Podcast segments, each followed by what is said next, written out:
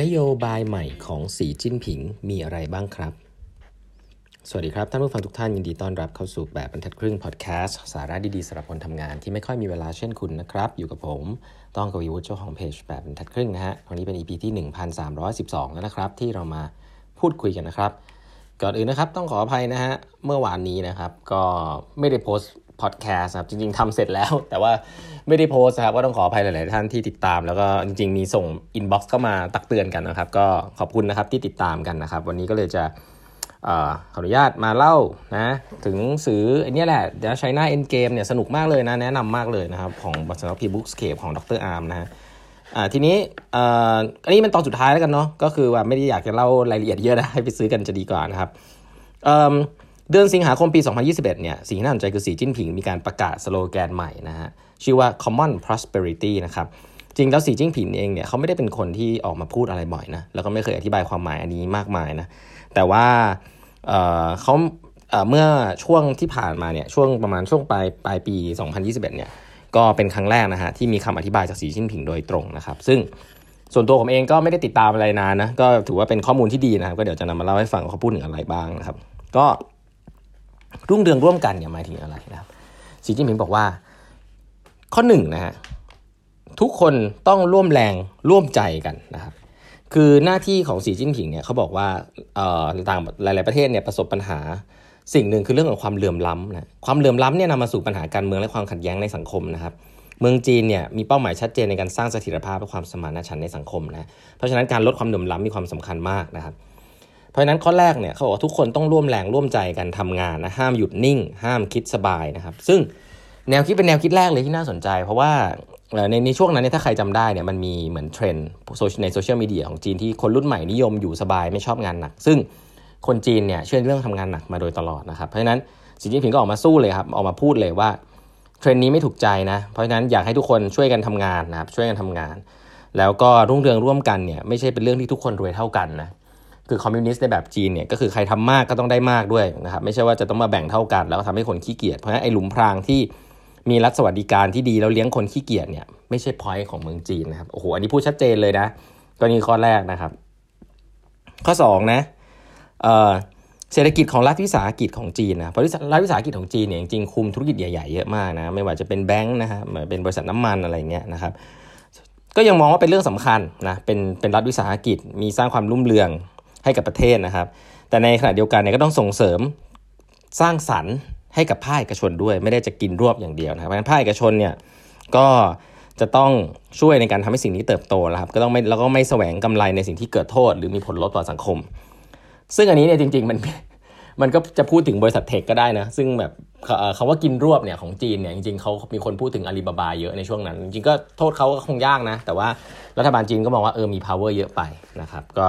ต้องไม่ใช่แค่อะไรที่เป็นในเชิงอินเทอร์เน็ตเกมมอมเมาอะไรเงี้ยต้องมีอะไรที่เป็น real sector ด้วยนะครับ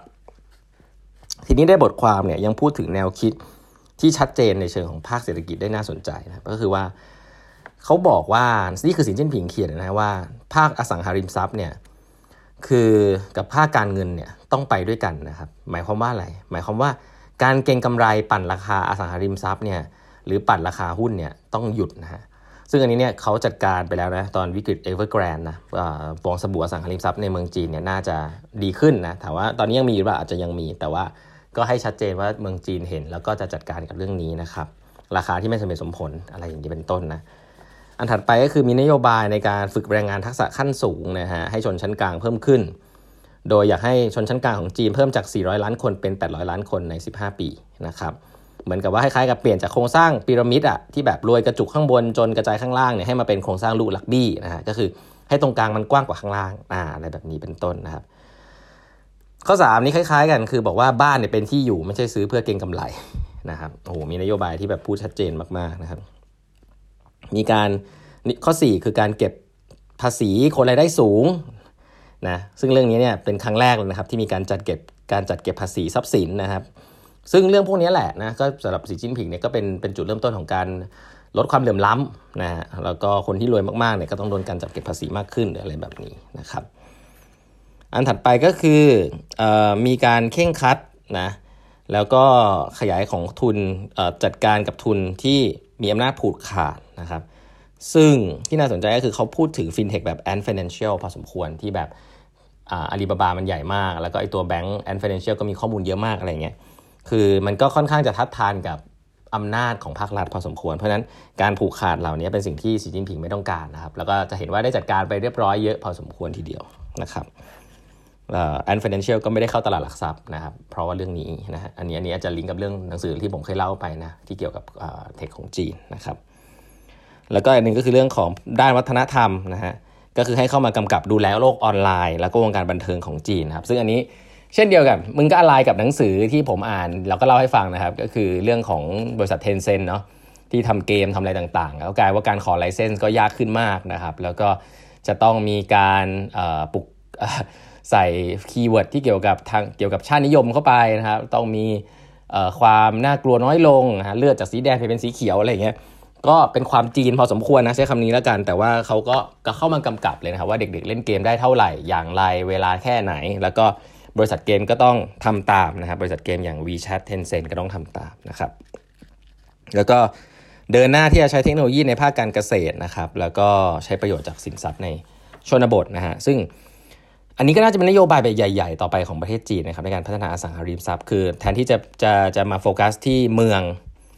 อย่างเดียวเนี่ยก็จะกระจายไปสู่ชนบทนะครับเพื่อปลดล็อกความมั่นคงของราคาที่ดินในชนบทด้วยเพราะเมืองจีนจริงๆราคาที่ดินในเมืองแพงมาก แต่ว่าพื้นที่มากมายก็ยังราคาไม่ได้สูงนะเพราะเป็นพื้นที่เกษตรกรรมทีเนี้ยต้องขยายให้พื้นที่เกษตรกรรมเหล่านี้มันมีมูลค่ามากขึ้นนะครับคนที่เป็นชนชั้นกลางก็จะได้ไม่ต้องย้ายเข้าเมืองตลอดพัฒนาเรื่องเกษตรกรรมให้ดีนะแบบอเมริกาเนาะแบบอเมริกาที่ผมก็เป็นต้นแบบของการทำเกษตรกรรมโดยใช้เทคโนโลยีนะครับก็เขาก็พูดชัดเจนนะผมคิดว่านี้ผมไม่รู้มันเรียกว่าแผนพัฒนาเศรษฐกิจและสังคมแห่งชาติคล้ายๆของเราหรือเปล่านะแต่ฟังแล้วเหมือนก็มีอะไรที่ค่อนข้างชัดเจนนะครับ ไม่ใช่กว้างๆเนาะ แล้วนานๆสีจิ้นผิงออกมาพูดทีหนึ่งผมคิดว่าเรื่องพวกนี้ก็เราก็รู้ไว้โน้ตเต็ดไว้นะฮะก็น่าจะพอมีประโยชน์นะครับโอเค วันนี้เวลาหมดแล้วนะฮะฝากกด subscribe แปดบรรทัดครึ่ง podcast แล้วก็ YouTube channel ของแปดบรรทัดครึ่งด้วยนะครับ ขอบคุณหลายๆท่านเลยนะครับ ที่ติดตามมันเข้ามาแล้วบอกว่าอยากจะฟังสัมภาษณ์อีกนะฮะช่วงนี้ผมหยุดสัมภาษณ์ไป 2 สัปดาห์ก็ต้องขออภัยนะครับ จริง ๆ วันนี้เนี่ย สอนคลาส leading with empathy นะครับที่เกี่ยวกับเรื่องของการให้และรับ feedback นะครับที่ based on สิ่งที่เรียนมาที่ Stanford เนี่ยค่อนข้าง work ทีเดียวนะมีคนมาเรียนมากมายพอสมควรนะครับก็ขอบคุณทุกท่านที่เข้ามาเรียนกันนะครับ ก็จะเปิดอีกเมื่อไหร่ เดี๋ยวว่ากันอีกทีนั้นน่าจะอีกหลายเดือนอยู่นะครับ เพราะว่านานๆทำทีเนาะก็ช่วงนี้จะยุ่งๆนิดนึงนะครับ แต่เดี๋ยวจะกลับมาไลฟ์สัมภาษณ์ผู้บริหารละถ้าอยากให้สัมภาษณ์ใครก็ส่งกันเข้ามาได้นะครับโอเค แล้วพบกันใหม่วันพรุ่งนี้นะฮะกับแปมทักครึ่งพอดแคสต์ครับ สวัสดีครับ